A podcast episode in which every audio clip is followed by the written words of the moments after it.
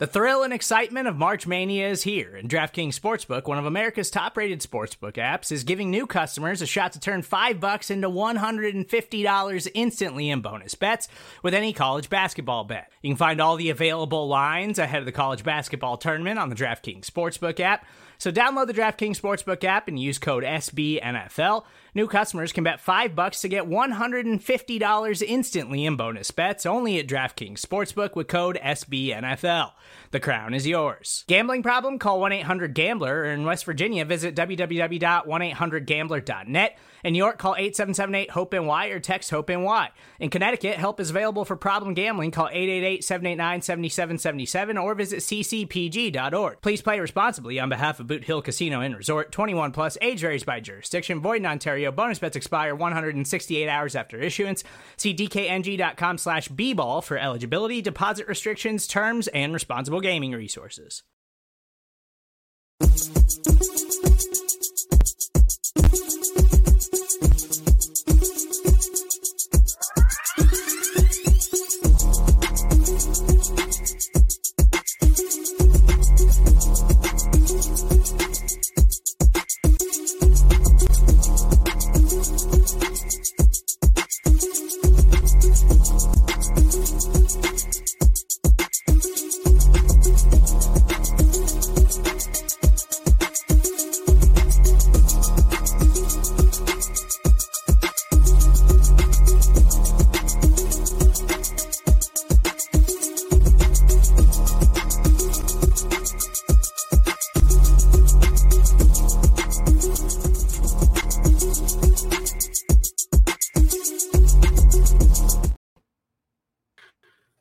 What's up, everybody?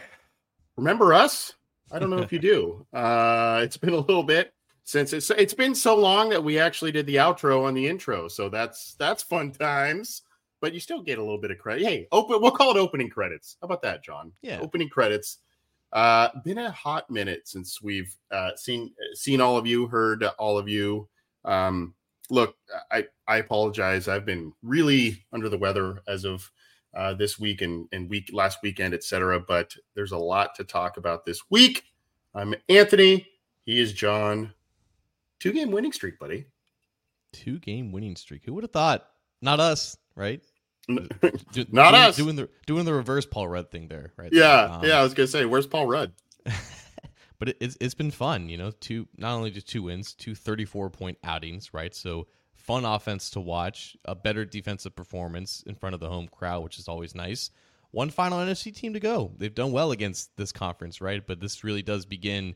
This last four games are going to be a pretty interesting, to say the least, stretch of games for what this offense is, who this quarterback is, and this might be the first big test for what this new look Bengals team looks like. New look Bengals team. And I was saying this. I mean, I, I guess we can kind of continue some of the conversations we had last week a little bit because we were kind of like, hey, this is kind of new. We're kind of excited about the win. What's going to be coming ahead? And there's been more of a sample size, right? So now we can kind of look at things and say, okay, um, obviously there are some similarities to what Jake Browning and Joe Burrow ran with this offense. There are some differences as well, and a lot of things that point to the Bengals working towards Browning's strengths in the offense here. One of the things I pointed out, I was actually just recently uh, talking to my brother about it, is uh, one of the things we, you, you talked about an improved defense, right? The last couple of weeks, um, I think it's been about 58 and a half on average, allowing 58 and a half yards rushing on the ground. Prior to that, the Bengals were basically the worst rushing defense in the NFL in terms of yards allowed. I think part of that, and and you, I would love to take get your assessment on it, but I think part of that is, you know, some of these drives, these methodical drives, these sustained drives on offense are allowing a little bit. It's not just three passes, zip right back out there, defense, and and give us another stop, get us a turnover, that sort of thing. There's a little bit more of a rest. There's a little bit more of a let's gather ourselves, let's talk about things on the sideline. Um, whereas before that wasn't always the case, particularly when Burrow had the calf injury earlier in the year. Yeah, there's a couple things working here. I mean, every defense is going to play better when they're playing ahead, right? So when the offense Right. is in neutral, positive game scripts, they can do their own thing. They don't have to worry about playing from behind. They don't have to worry about opposing pass rushers pinning their ears back and getting after the getting after Jake Brown and everything. But the opposite is true for the Bengals defense. When they're playing with a lead, they can play more fresh. They can play more loose and when they're getting off the field quicker because they're not get, like there are still some drives you know the Colts had where you know they, they drove down the field and everything and that's just mm-hmm. natural. Mm-hmm. that's just what the Bengals defense does. But for the most part you're not seeing as many of those. You're not seeing as many dominant drives allowed by this defense and that means less rotation so you have less chances for the backups the, the reserves on the defense line to get on the field. That's where you've typically seen a lot of gashes in the run game. This was by far their best performance in terms of just tackling. I think they were graded at like 88 mm-hmm. by Pro Football Focus, only three missed tackles compared to 20 defensive stops, which are constituted as failures for the offense. It's a pretty good ratio to have, and it's going to lead to performances like we saw where they allowed you know fewer than 50 rushing yards. So their best performance to date. There are a lot of reasons why, but I remember when we talked. I think it was like before or after the Arizona game when they had another bad tackling performance, and it's just like this is not something where we, we can just you know describe very advanced ways to improve this. This just it's just a simple they have to tackle better, right? And I think we're seeing that positive regression kind of happening right now over the past couple of weeks. Even against the Jags when they gave up 31 points, they were still tackling at a better rate than we had seen them in previous weeks. And this goes back to I think uh, after the Steelers game, Lou, Lou Anarumo was very honest, very animated about the lack of effort, the lack of just performance in that regard. They've been practicing more in terms of run fits and practice. I think they've been repping out like 30 extra a day. I think the results are showing now.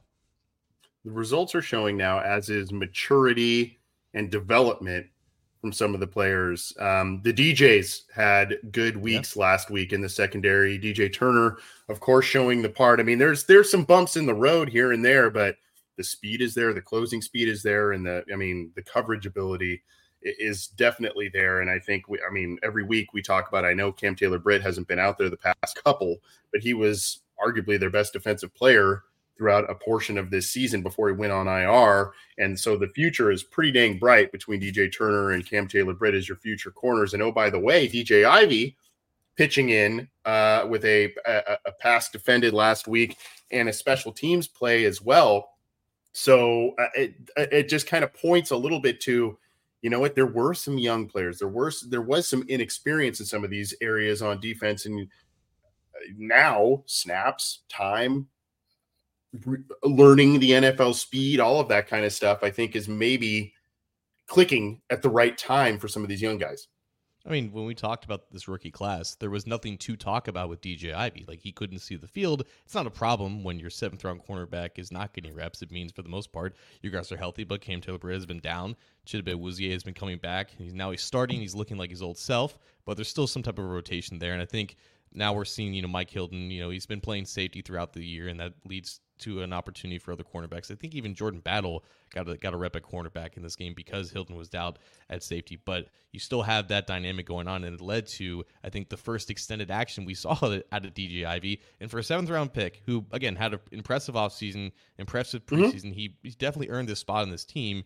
But if there was like a game that you could possibly have for only having like 14 snaps on defense and however many on special teams, and there was a performance that you could have that would command more playing time, he absolutely had it. he, he, deflected the ball away from Alec Pierce on that, on that kind of like a double move go route. Even he, when he yep. lost inside leverage, he was still able to find the ball located with his 33, 34 inch arms. And of course, one of, one of the best special teams plays I've seen in a long time, especially from the Bengals, who have been kind of lackluster in that regard in the past couple of years. But to throw a Colts um, blocker into Isaiah McKenzie, out of all people, who you know had some comments about you know as a former Bill about the Bengals Bills in the playoffs. Right. So he muffed the punt and he forced that muff, and then he recovered. He fell on it. So what an outstanding limited performance we saw from DJ If, if there's any way for him to get on the field more, like he put it all on tape it's the what is it? The Chris Evans effect, right? You know, the yeah. the the wow per snap is uh really high for for DJ Ivey. Hey, props to Bruce Cox who had a lot of lot to say last week in our live oh, show, yeah. but he said I'm still recovering as a Colts fan. Hey, I, that that brings us kind of to a, a you know we we asked this last week, you know, fluke or trend, you know, between the Bengals. Last week there were a lot of questions because Lawrence left the game. Um, you know, you had just kind of some penalty stuff and all kinds of different things against the Jaguars. We go, well, maybe that was just one of those. Hey, you know, it just happened to kind of work out a little bit uh, for the Bengals here, and then they follow it up with a 20 point win. Now things got really crazy around halftime. Shortly before halftime, they saw a 14 nothing lead evaporate, and uh, they, you know, the Colts ended up tying it up. But the Bengals shot out a halftime and never looked back. Four sacks in this game, John. They're averaging three per game uh, since Jake Browning has taken over as the starter. I mean, as we look at this again, we we were kind of unsure last week, right? When we would address this question, we were like, "Well, there's stuff here that says, yeah, it's a fluke," but there's stuff here that says they're trending upward. And now we've got a two game, three total game sample size, two game win streak sample size here. How much has your opinion changed, if if at all, at this point, on if these Bengals are a fluke or a trend for the rest of the year? I, th- I, think this week was still in that phase of defenses not really knowing what to expect, and I don't think you could find better evidence of that than I think Frank Pollack was talking to Jay Morrison earlier this week, and players are coming up to Pollack and saying, you know, the Colts players were trying to call out plays that they thought the Bengals were going to run, and it was complete opposite, and it was happening all game. Like the Colts were just in a complete blender in terms of what to expect on the field. There's there still wasn't a lot of tape on this new look offense, but it undoubtedly works against you know the opponents where you know the defense is not that strong. The Colts over the past several weeks, you know, they had the benefit of the doubt, or they had the benefit of playing some pretty bad offenses, and I think that kind of inflated their numbers. But they're just, they just weren't really able to match up with with this Bengals offense the way that they rolled it out, and part of that is because they're protecting the offensive line a lot better now, just because they're just putting them in fewer precarious situations. They're running they're running the ball more effectively, just going under center more, and just getting the, the ball out of Jake Browning's hands quicker on these screen passes, on these short passes. It's just making everything flow a lot better. And I think because of everything and how vastly different it has been with the new quarterback, I think it's still leading to a lot of confusion for defenses, especially ones that just aren't, you know, able to match up from a personnel standpoint. Like DeForest Buckner is still one of the very best interior defensive or interior pass rushers in the game. He had one pressure in 26 reps because yep. honestly, there, there, just wasn't a ton of opportunities for him to get to Jake Browning. He just got the ball out so quickly, and there's a lot of misdirection, a lot of bootlegs, and everything. So the way that the, the offense is still operating right now, it can definitely protect and enhance the offensive line better when the offensive line plays this well you know Jake Browning is gonna is gonna dice you up on those short passes, and even if he's not the most accurate down the field, like those opportunities are gonna open up because of the way the offense is going. So a lot of stuff here also about uh, here it is, Brandon on uh, Facebook. The reason we're having success is because we're no longer one dimensional, meaning pass pass first, pass happy. I assume is what he's referring to, and we are committing to the run game, setting up the play action game. I think uh, you also said it very astutely, John, about misdirections, bootlegs. Uh, I notice, you know, RPO stuff, just stuff that makes a quarterback comfortable. Um, I mean, you saw RPO stuff being run by the Colts with Minshew, where it's, you know, RPO, pull it back, look at that first read type of thing. Um, now Browning's going through his progressions, it would seem pretty well, but I mean, it's, it's a lot of it again based off play action, a bootleg rollout um, yeah, it's you know find the find the first target potentially, but a, a, lot of times you'll notice if that big one's not there, he just goes right to the back, uh, out of you know d- down down low if that's not his first read. But as Mister Whisper notes, um, you know the the Colts rewatched the game and didn't didn't see Chase Brown blaze by them. You know, we kind of talked him up a little bit. Uh, he is now adding a new dimension to this offense with his speed, his cut ability and his breaking tackle ability. And so you have Mixon as your as your number one guy, but for two weeks straight, Brown has popped two big plays. One uh, running the ball against J- Jacksonville, and then this week, of course, the big touchdown that he took all the way on the screen pass and a nice move at the end there. So he is bringing a nice added dimension to this Bengals team in both the run and the pass. Yeah, and that was 100% needed. And I feel like I'm just a broken record because we've been talking about this since May, but just going under center and just showing new looks and just completely opening up the run game, it's just it's it's done wonders. And I I swear to God, this was the plan from the beginning of the season, and they, then they couldn't go under center with Burrow because of the calf injury, and that, and that was still a process that they had to kind of institute because it's just not what he does normally it may not be what he's most comfortable with but if there's any proof that this just needs to be a permanent fixture portion of the offense the past two weeks have definitely shown that it just makes everything just more balanced and just overall better. And you can still keep the base of what Burrow does well eventually when he comes back. But Chase Brown, you know, when he when, as soon as he was able to come back from the hamstring injury, it was at a point where they were just running Mixon into the dirt and they were just doing the same two or three runs out of shotgun. It just it, it was just not working. Everyone could know what it was, and everyone knows just it was just easy to defend and everything. And now you have this guy coming in with a whole bunch of speed and juice to, to him, and of course when he just gets acres of land to you know glide 20 miles an hour through. yeah, it obviously does help. So it, it, it, was it was a masterclass again from this Bengals coaching staff and their offensive architects to just craft up a lot of things that that this offense does well right now. And again, it, when they have defenses that just aren't able to, to match up, it's going to look something like this. It may not always be 34 points, but you know they they just took advantage. And the yin and yang to that is, I mean, it, it then creates a scenario wherein Joe Mixon's touches become more effective, right? When he, even though he's splitting them, and maybe there's a little bit of a, a, a cut, it, the less predictable nature of of what his carries are, you know, the fact that the Bengals are having uh, some success with Brown on certain play, it just makes when Mixon gets his touches that much more effective, and you're you're seeing just a nice balance between the two there. Mixon still getting the lion's share of the touches, but Brown still having his effect being felt in the offense. And uh, like you said, balance. Look, I mean, I know we don't like to necessarily talk about a balanced offense as much with Joe Burrow. When you have Joe Burrow as your quarterback and healthy and, uh, you know, running this offense, we've seen what he can do when he distributes the ball and they're a pass first offense. I know.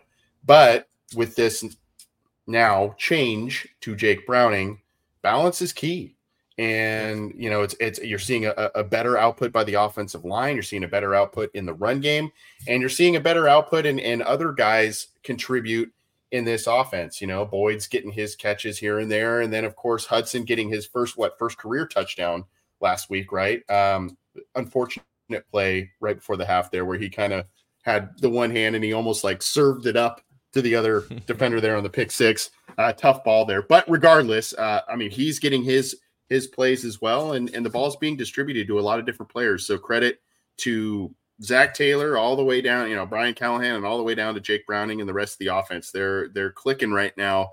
And like you said, you know, 30 plus points the last two weeks. You would you, you got to take that and hopefully that the momentum continues. Support for this episode comes from Viator. Sure, a good souvenir is always fun but it's the experiences that people love the most about traveling. When you get back home, that t shirt might fade and that snow globe might break, but it's those once in a lifetime memories that will last. Viator is a website and app where you can book travel experiences like architectural sightseeing, snorkeling excursions, sunset cruises, and so much more. With Viator, you can reserve everything from simple tours to thrilling adventures with over 300,000 bookable experiences in 190 countries. Whether you're a foodie, a history buff, or an adrenaline junkie, there's something for everyone. Plus, Viator's travel experiences have millions of real traveler reviews, so you can have the information you need to book the best activities for your trip. When you book a travel experience with Viator, there's always flexibility and support with free cancellation, payment options, and 24 7 service. Make memories that will last forever with Viator. Download the Viator app now and use code Viator10 for 10% off your first booking in the app. One app, over 300,000 travel experiences you'll remember. Do more with Viator. Support for this podcast comes from Smartwater. Life moves pretty fast are you drinking water that can keep up? Smartwater Alkaline has everything you need to stay hydrated, no matter where your day takes you.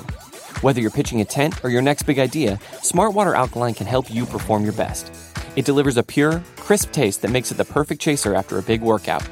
Elevate how you hydrate and pick up a Smartwater Alkaline today. To learn more, visit drinksmartwater.com. Now, what is intriguing here, John, coming up here, is the not only this week but the rest of the schedule. We've talked about how, including last week, then the the, the then five games remaining on the schedule. There are four backup quarterbacks now. Four games left, three backup quarterbacks, plus a Chiefs team that is I, I, yeah, I, I, don't know what's going on there. Yeah, yeah. I mean, we know they're we know they like to complain about the officiating, that's for sure. So other than that, I mean, uh, there, there's a weird, weird, and then the, the Browns win games with, I, I mean, there's all kinds of weird things left with the with the teams on the schedule here, but the Bengals got to take it one week at a time, and they are heading trending towards a, a, good direction here. But this is a big this is a big test. I mean, we just talked about fluke or trend. Um, before we took the air here, you used a nice term litmus test, and I, I took that and ran with it, my friend, because I think that is the right term to use here, and not not like oh litmus test. Are they you know it, it's I don't want to say this is going to make or break their playoff chances because weird things can happen if they do lose, you know, with other teams going on here. But I mean, this is kind of one of those teams where you go, okay, this is maybe they're on their third starting quarterback of the year. They're still a tough team. They're winning games and finding ways to win with backup quarterbacks. This is a home game. You, you feel like there's a lot of elements where you say Bengals should win this game, but this is also very tough. And these are the types of teams that are going to be in the playoff bracket should the Bengals sneak in. Yeah, re- reason why Bengals should win this game. Nick Mullens is playing, right? No one knows right. who Nick Mullens is right now. Like he was he was like the poster child for oh Kyle Shanahan can get 8 yards per attempt out of any quarterback, right? Because he was just he wasn't lighting the world on fire, but he was like he was doing better than people thought Nick Mullins was going to do in his first couple of years as a starting quarterback. But he's been a backup now for you know four or five years. He's been with Minnesota for the past couple of years. He's got some playing time here and there. I think when the, you know they had minor injuries, but you know he was supposed to be the backup, and then he was hurt. Then they have Josh Dobbs and that whole story, and you know Dobbs kind of went down in flames in the past couple of weeks. Now he's back, so no one knows who Nick Mullens is. We we have an idea who he was in San Francisco that that's an obvious advantage, for, especially for Bengals defenses that's, that's catching its stride. And also, you know, there's injuries that the Vikings are dealing with. They don't have the right tackle. They don't have the running back for this game. So there's going to be you know opportune matchups, and maybe more of the you know onus is going to be placed on Nick Mullens. The problem, the opposite side of that, the Vikings arguably have the best defense in the NFL since Week Six. They are number one in points per drive. They're number one in red zone percentage. They're fourth in yards per drive. They're second in blitz percentage. All those numbers are per Paul Dehner Jr. of the Athletic. There's like top five or top two in terms of DVOA throughout the entire season. They are an aggressive defense, and Browning said it himself in his weekly presser. It's the exact opposite defense compared to the Indianapolis Colts. And somehow the Vikings are also still really frequent in terms of dropping eight. So they do a lot of things. Brian Flores has never been known to be passive. He's always been an aggressive play caller as a defensive coordinator. I think there might be still some history between him and Zac Taylor based off of mm-hmm. that kerfuffle that happened in Miami a few years ago. But Flores, like his identity is pretty consistent. They have Danielle Hunter coming off the edge. They just play fast, they play aggressive. And this is the part where if the Bengals end up in a deficit, now that requires the Vikings to score. They only scored three points last week, right? So th- this could just be like God that game, you know, oh, a, a stalemate a very ugly stalemate again. But if the God. Bengals do find themselves in a situation where they are in negative game script, and you have Jake Browning dropping back in true drop back situations against a defense that's going to pin its ears back, and you and it's going to be got to have it points or you know got to have it drives. Th- th- this is where the litmus test comes in because it's been all fun and games playing with the lead, playing in, in neutral situations where you can lean on the run, where the defense doesn't really know that you're going to pass or not. If Jake Browning finds finds himself in those situations, I don't think anyone really knows what's going to happen because we kind of saw it against Pittsburgh, but again, that was a whole different offense. How this new offense does in those potential scenarios where it's like everyone knows it's going to be a pass. It's going to be like it could be like a 10 play drive where it's going to be nine passes in all true drop back situations where you can't hide them under play action. I don't know, but this defense is going to be gunning for him. This is why I like the litmus test phrasing. This week in its own, like you said, provides a huge test for the offense and Jake Browning and how they're going to approach things. And we'll talk we'll talk some details on what we think the Bengals could and should do this week in order to get this win in just a, just a few minutes. But it's it's beyond this week, John, and I think this is that that's where the litmus test thing comes in because you mentioned the Pittsburgh game. Yes, different offense that the Bengals are running, but aggressive defense, yeah. very good at getting to the passer, and not letting up a lot of points, a lot of yards for the most part, do the Pittsburgh Steelers defense, regardless of how terrible their quarterback play is, right? Then you have them again, right? Uh, in a couple of weeks, right before Christmas. And then you have the Cleveland Browns defense, which has long given the Bengals fits. They are aggressive. They tackle well. They get after the quarterback well. So, in this regard, yes, this week is this week, and they need to focus on this week. But how the Bengals perform this week, let's say they get the win. Let's say they look pretty good against this Vikings defense, which is, as you put it, basically one of, if not the best since like October. Um, uh, that can be the barometer of what's ahead for the two remaining AFC North games on this. And now, different, you know, there's nuanced defenses and all that kind of stuff. I get that. There are differences, but those are two very good defenses that the Bengals will play in Pittsburgh and uh, uh against Cleveland. And so this week presents an opportunity to not only put your best foot forward, get a win, and continue to be in the playoff picture, but also give yourself confidence and a game plan, a blueprint against those two teams to end the year. Yeah, and it's it's not even just Browning. Like he's obviously the most important opponent to this because he touches the ball every play. But I, I continue to go back to the offensive line because the talent level there has not changed. Right? It, it was it was playing at a certain level throughout the first you know ten or so weeks, and it was it was it was doing fine despite you know constant dropback situations and whatnot.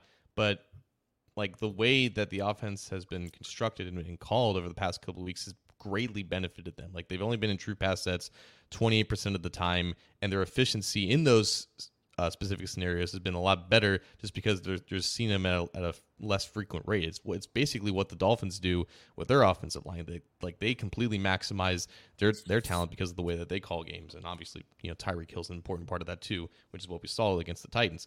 But again, when you when you have a pretty good defensive line you're going up against, and you're in just true dropback situations, that's when we could see that efficiency kind of drop a little bit. So mm-hmm. if they if they can still you know deploy a lot of play action, a lot of screens, a lot of quick passes to to, to again nullify the lack of athleticism on this offense line because it's still an issue and still a, a, problem that I think they should address in the offseason. Like this was only two weeks ago when it got completely battered against Pittsburgh. That's another component to this. Like the the less comfortable Jake Browning is, the more prone that he could be to mistakes. He hasn't made it I guess he's only made one turnover worthy throw with, with that pick six against against the Colts, but it's been relatively pretty smooth sailing w- with him because he's been protected as well as he what as he has been, and a lot of that has to do with the play calling in the run game. So if they can still run the ball pretty effectively against Minnesota, I think they'll they'll still be in a situation where they can continue this plan that, that they have with them. But you know the Vikings aren't necessarily slacking against the run either. Like they may not be as well uh, compared to rushing the passer, but like that's it like the whole dynamic with that, I think is is huge for Jake Browning because under pressure, he like most quarterbacks, it's not even a Jake Browning thing. It's just a it's just an inexperienced quarterback thing. You put him under pressure, and the results are greatly different. Uh, P. Crawley, Crowley, Crawley, five one three with a little bit of a touche. The Monday Night Football game against the Jags wasn't a litmus test. It was in the form of kind of a, of a more mile high view, in my opinion, mile high view of, hey, you know, how is this team with Jake Browning? How are they going to do against a quality opponent on the road in prime time? That's kind of just the whole, the, you know, the overarching concept to it of it being a quote unquote litmus test. I think what you and I are talking about is a little more deep diving into the weeds and potential specific matchups of this offense against this defense and how that can potentially predict future outcomes against similarly good defenses to end the year as the Bengals push for the playoffs. So I, I think it's just a, a, little bit more of a semantics slash specifics type of argument uh, in terms of litmus test and whatnot. But regardless, the Bengals have a sneaky tough game this week. You know, a lot of people are looking at this going, well, Nick Mullens and oh, the Vikings, who have they beat? They put up three points last week. By the way, how big of uh, how much of a bummer is it for Amazon for this Thursday night game this week? They have the Chargers playing the Raiders in the week that Justin Herbert goes on IR and the Raiders are coming off of a goose egg 3-0 loss to these Vikings. They got to be like, what? If you thought Al Michaels was bored in his job before, uh, you may you may you may want to get alternative uh I don't know, alternative announcing options this week. I don't know. I'm just playing around. But regardless, that's the Thursday night slate that'll be coming up uh, on Thursday night in just a little bit here. But we're going to talk a little bit more about injury reports. There's some interesting stuff uh, this week for both the Vikings and the Bengals. And we'll talk about keys. We talked just a little bit about what the Vikings defense uh, may be showing the Bengals and how they may need to respond to that accordingly. This is the Orange and Black Insider Bengals podcast. I promise we usually go live far more than once a week. Uh, at a little bit of a health issue. I don't like to say that. I just uh, makes it sound way worse than it was. But uh, been laid out with a cold flu thing uh, last weekend and and early this week. But on the mend, you could probably still hear the little nasally stuff I got going on here. But regardless, we usually go live much more frequently than once a week. And we do a lot of different shows on the Orange Black Insider here. He's John. I'm Anthony. You can get this show through a variety of different means on the audio platform of your choosing iTunes, Stitcher, Spotify, Google Podcasts, iHeartRadio, Amazon Music, any of those. We're on all of them on the Cincy Jungle podcast channel. Go get that, subscribe to that. And you can get not only our show, but Matt Minich's Coach Speak and Chalk Talk, Bengal Jim and friends and their uh, their show talking football. They just had Ken Anderson on, so go check that out. Our our our friend as well. We like to we like to kind of claim him as our own here a little bit. He's been on our show a handful of times. So Ken Anderson on the show there, who actually had a really cool story recently, John, where he met a World War II hero, uh, and that that gentleman wanted to meet a Bengals legend, and Ken Anderson was able to do that. So very cool story with that. He talks about that and other things on Bengal Jim's most recent episode. So go check that out as well as three and out from Jason and Kevin. They just did a fun episode as well, interviewing the Bengal Boys, the musical sensation that is the Bengal Boys. They do a great job on all the uh, parody songs centering around the Cincinnati Bengals. So all that stuff is on the Cincy Jungle podcast channel. Go get that. And if you like the video side of things, you got to give a thumbs up to the Cincy Jungle Facebook page, about 85,000 strong there. Our YouTube channel can be found underneath John Sheeran by that Cincy Jungle icon, the show icon. Click that to subscribe. Click the bell to be notified when we go live, when new content is available, and give us a thumbs up if you like what we're doing on the show. Appreciate it. Thank you for letting me do our shameless self promotion of the program.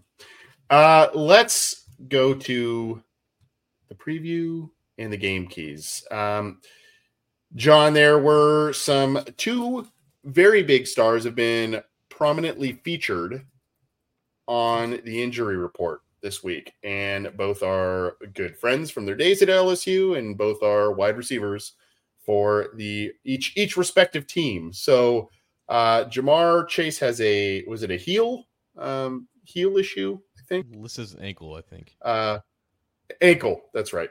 And uh you know, Jam- uh, Justin Jefferson has been nursing a lot of different stuff uh, since you know he was on IR, but he is questionable. But it looks like Justin Jefferson, at least he has noted that he is going to be suiting up and playing for the Bengals this or for the Vikings this week against the Bengals.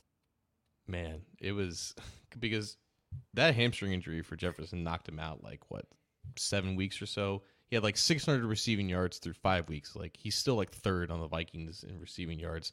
And then his first game back, he gets absolutely popped in the chest enough to where he had to yeah. be taken to the hospital in Las Vegas. Yep. Fortunately, he was just checked there for you know casual things like internal bleeding. Nothing was wrong except just a bruise. Yeah, so, no big. Uh, he, yeah, just a big probably welt, you know, right there in the sternum. He practiced, I think, um, throughout the week. I think he was like limited, and but it, he cleared it up like on Tuesday, saying like, "There's I'm I'm playing in this game," which is what Ja'Marr Chase said uh, Wednesday after he was listed as a as a DNP on like their estimated injury report. They didn't actually practice Tuesday; it was just like a walkthrough, so they didn't have to like make a, a legitimate uh, practice report or anything. Been kind of common though with the Bengals. I think in recent weeks, like DJ Turner and Tyler Boyd, I think they were both like DNPs at some point with their injuries, but it was just a case of you know giving them some rest and just ma- you know managing them, giving them some maintenance throughout the week. They're just nursing some minor things. Everyone's mostly every player right now is injured. I think we say that every single week, but those are the guys that are just keep popping up on the injury report just with their respective ailments and they're not practicing as much, but they're going to be playing. I think the Bengals had perfect attendance today on on their practice report. So only Joe Bachie is questionable.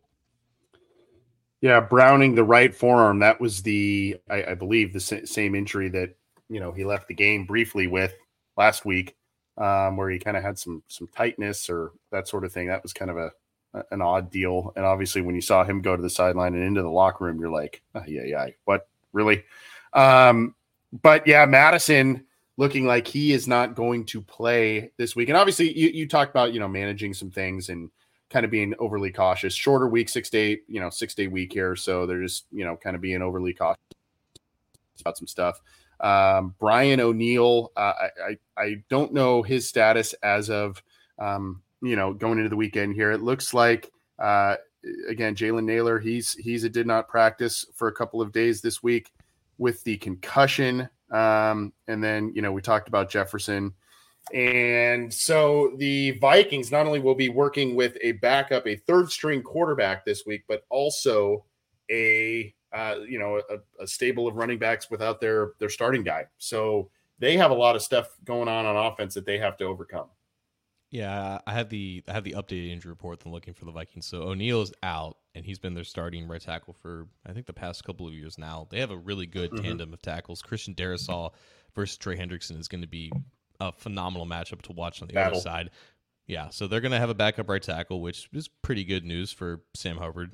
Um, but yeah, Mattison is out. Ty Chandler, I think, is going to be next man up. He's averaging a little bit more in terms of efficiency. He's more of a more of a you know breakaway type of guy, so he's got a little more speed to him, but he's not as experienced as Mattison than anything else. So, but obviously the big thing is Jefferson. You know, like just him missing so much time completely altered the Vikings' offense and everything. But I mean, if you're going to be Nick Mullens, you might as well have arguably the best receiver in the game, though the Bengals number one might have something to say about that. I think he actually did actually today.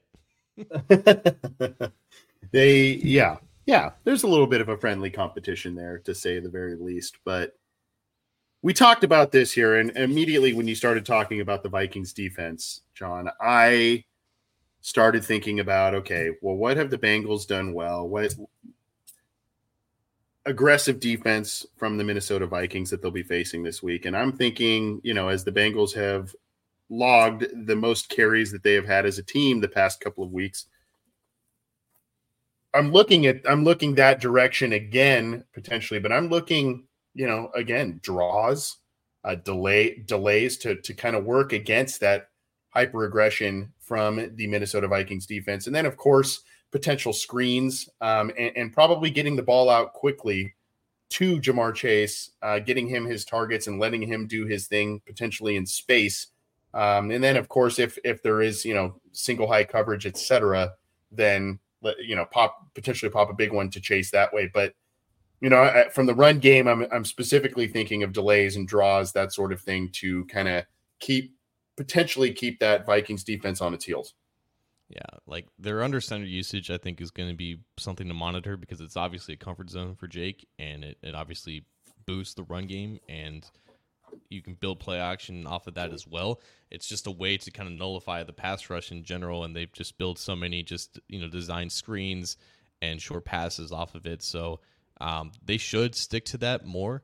I, I'm I'm curious if you know if the game goes a certain way, if they're going to go more into shotgun, which I don't think would would you know do the offensive line of Browning a lot of good news with that, but yeah, like it, like like you said, I don't think the Vikings are going to change what they do defense. I think it's only going to amplify their identity in terms of just disguising blitzes and trying to get trying to get into Browning's face.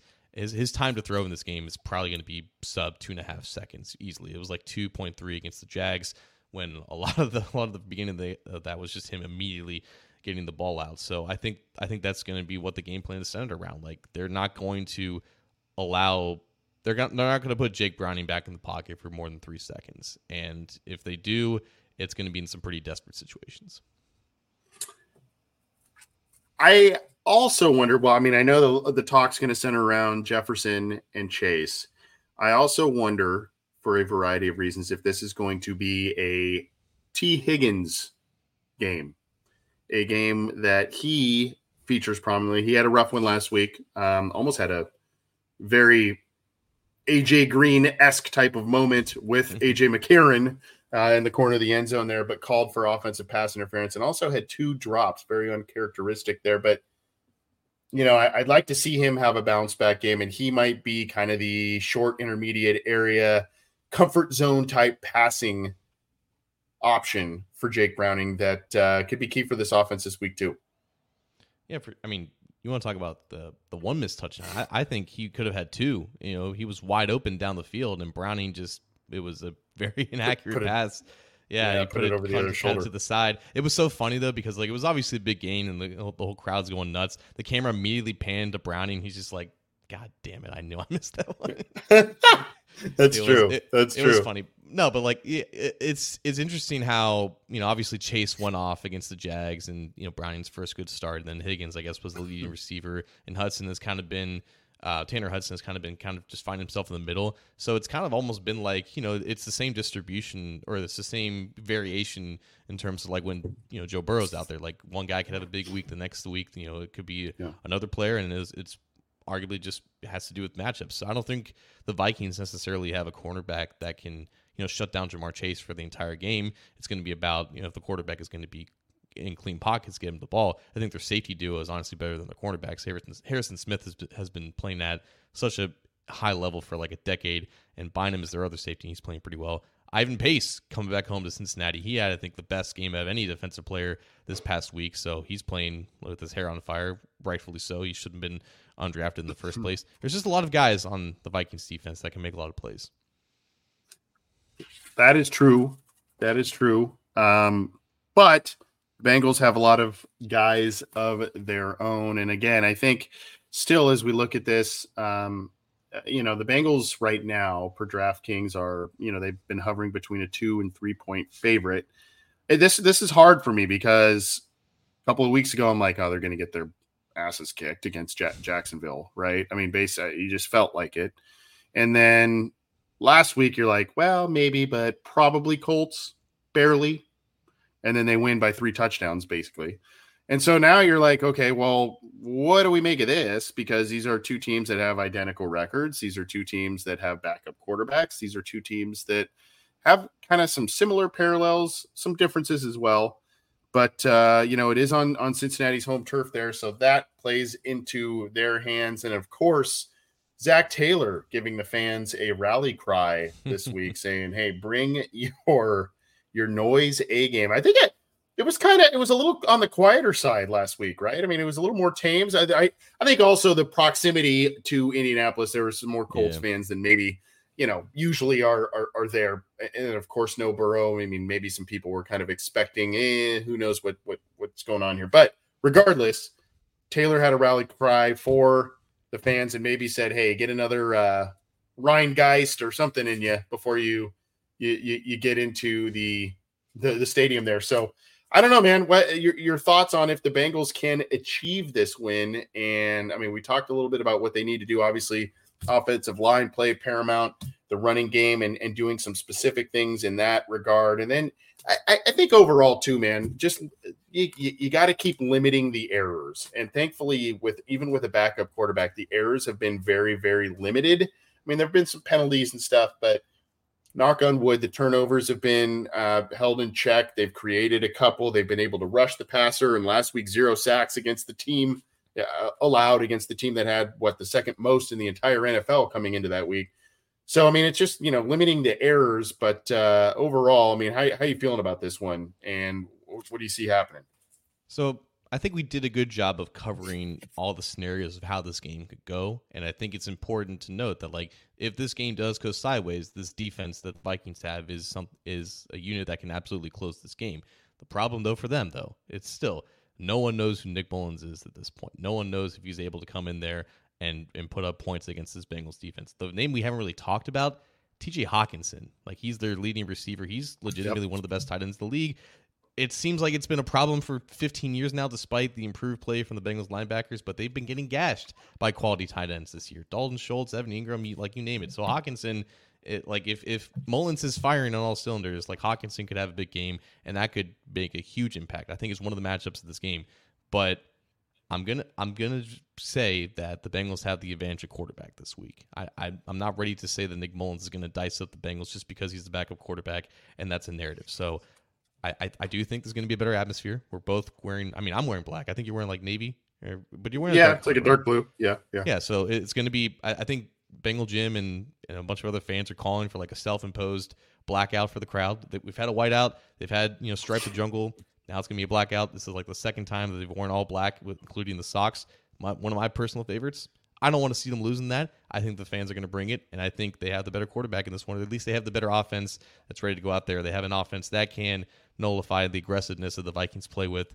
They may not score a lot of points because this, uh, again, this is a really good Vikings team, but I don't expect the Vikings to score a lot of points either. So I'm going to go 17 to 10 Bengals. 17 to 10 Bengals. Okay. I look, this is a tough Vikings team. The defense is tough. Just, Justin Jefferson out there always poses a problem, and Hockenson also posing a problem too. Side note on that, man, this would be a, and I don't know, I, I think he went to Tampa Bay, but I don't know what he's doing or what he has or hasn't been doing, but this is kind of where you miss that Tre Flowers player potentially. Uh, you know that that tight end specialist that was Tre Flowers, who was effective, particularly in what 21 uh, in that role, uh, late in 21 when they picked him up, and then you know continued that last year a little bit, but they moved on from him. And uh, you know they kind of feel like the athleticism they have between a number of players can potentially pick up that slack. I don't know. We'll see. Kittle gashed him. You mentioned Schultz and I mean a, a, number of players have, have gashed him at that p- position. So I think Freiermuth had a big game a couple of weeks ago too, if I'm not mistaken. So I mean, it, it just uh, you know, in days of yore, eh, for those who have followed the Bengals for a long time, backup quarterback in which there is limited film and you haven't seen or maybe haven't fully prepared for all week, and a lethal tight end. that was always the the the kryptonite for the Bengals defense. And you go, how does this guy make these plays against the Bengals defense? Well, I, I think the Vikings will make. But they're gonna. There's no way they could get worse than they were on offense last week. That is for sure. Yeah. Um, but they will be facing similar issues from the Bengals defense in, in, ways where there's a Maxx Crosby on that team, there's a Trey Hendrickson on this team, right? I mean that. So th- there's going to be able pass rushers. There's going to be uh, some some talent on that defense. It's a matter of can can you limit the damage from Hockenson and Jefferson. I think Mullens is going to look at Jefferson a lot, and I think probably Browning will do the same with Chase this week as well. But uh, you know, I'm with you. I think the Bengals. I, I don't know if we're going to talk about a three touchdown win like we saw last week type of thing. I, I, I do think that this is a game that the Bengals should handle based on everything that I have seen. I'll say 23 16 Bengals. Um, I, I, think they can they can kind of handle some things and maybe you know some of those points come a little later uh, from the Vikings in this game. But I mean, I, it's a good team are, are the Vikings, but I think the Bengals are just in a little bit of a better place right now, and uh, you know their backup position is just more settled at this point than that of the Vikings. And that just makes a huge difference, particularly as you're in December and charging towards the playoffs. That's a good point. I think the one thing we haven't talked about, I think there's a reason why the NFL kept this game on Saturday because it was originally scheduled to be Saturday. You know, obviously Chase versus Jefferson, Burrow versus Cousins, everything, and obviously everything that happened with these two teams. And they kept it on Saturday. These these teams are both seven and six, and I think it's it's honestly a matchup of two of the best coaching staffs that are just the best at adjusting mm. in, during the season. Like yeah. O'Connell has proven himself to be a quality offensive play caller and just a quality leader of the team, and just everything that the Vikings have gone through this year because everyone touted them to be an obvious regression candidate, and, and part of that has been true. They haven't been nearly as good in one score games, but Cousins going down, Mullens not being able to step up because he's also hurt, trading for Josh Dobbs and then getting like the most out of him, getting the most out of just everything that they've had on offense despite everything going on. It's just it's been impressive to see the Vikings get this far, and I think they deserve a lot of credit. Just like Zac Taylor and the Bengals deserve credit for just completely you know doing a 180 with this offense with the new quarterback. So it's going to be it's it's a game that I think is still worth of that that national spotlight on Saturday afternoon, even if it might even if it might not be high scoring. It, it's it's a game between two coaching staffs that I think have earned a lot. Is that your mic drop? Because that was a pretty good one. That was a mic yeah. drop. Yeah, that was a good. That was a pretty good one, and I'm going to piggyback on that a little bit and just kind of say it's a shame that what has happened around the NFL in terms of quarterback injuries. Uh, it's just it's it's everywhere, man. I mean, it, you know, Herbert is the latest. You got Burrow, you got Aaron Rodgers, you got. I mean, the, the list Cousins. goes on and on. Cousins, excuse me.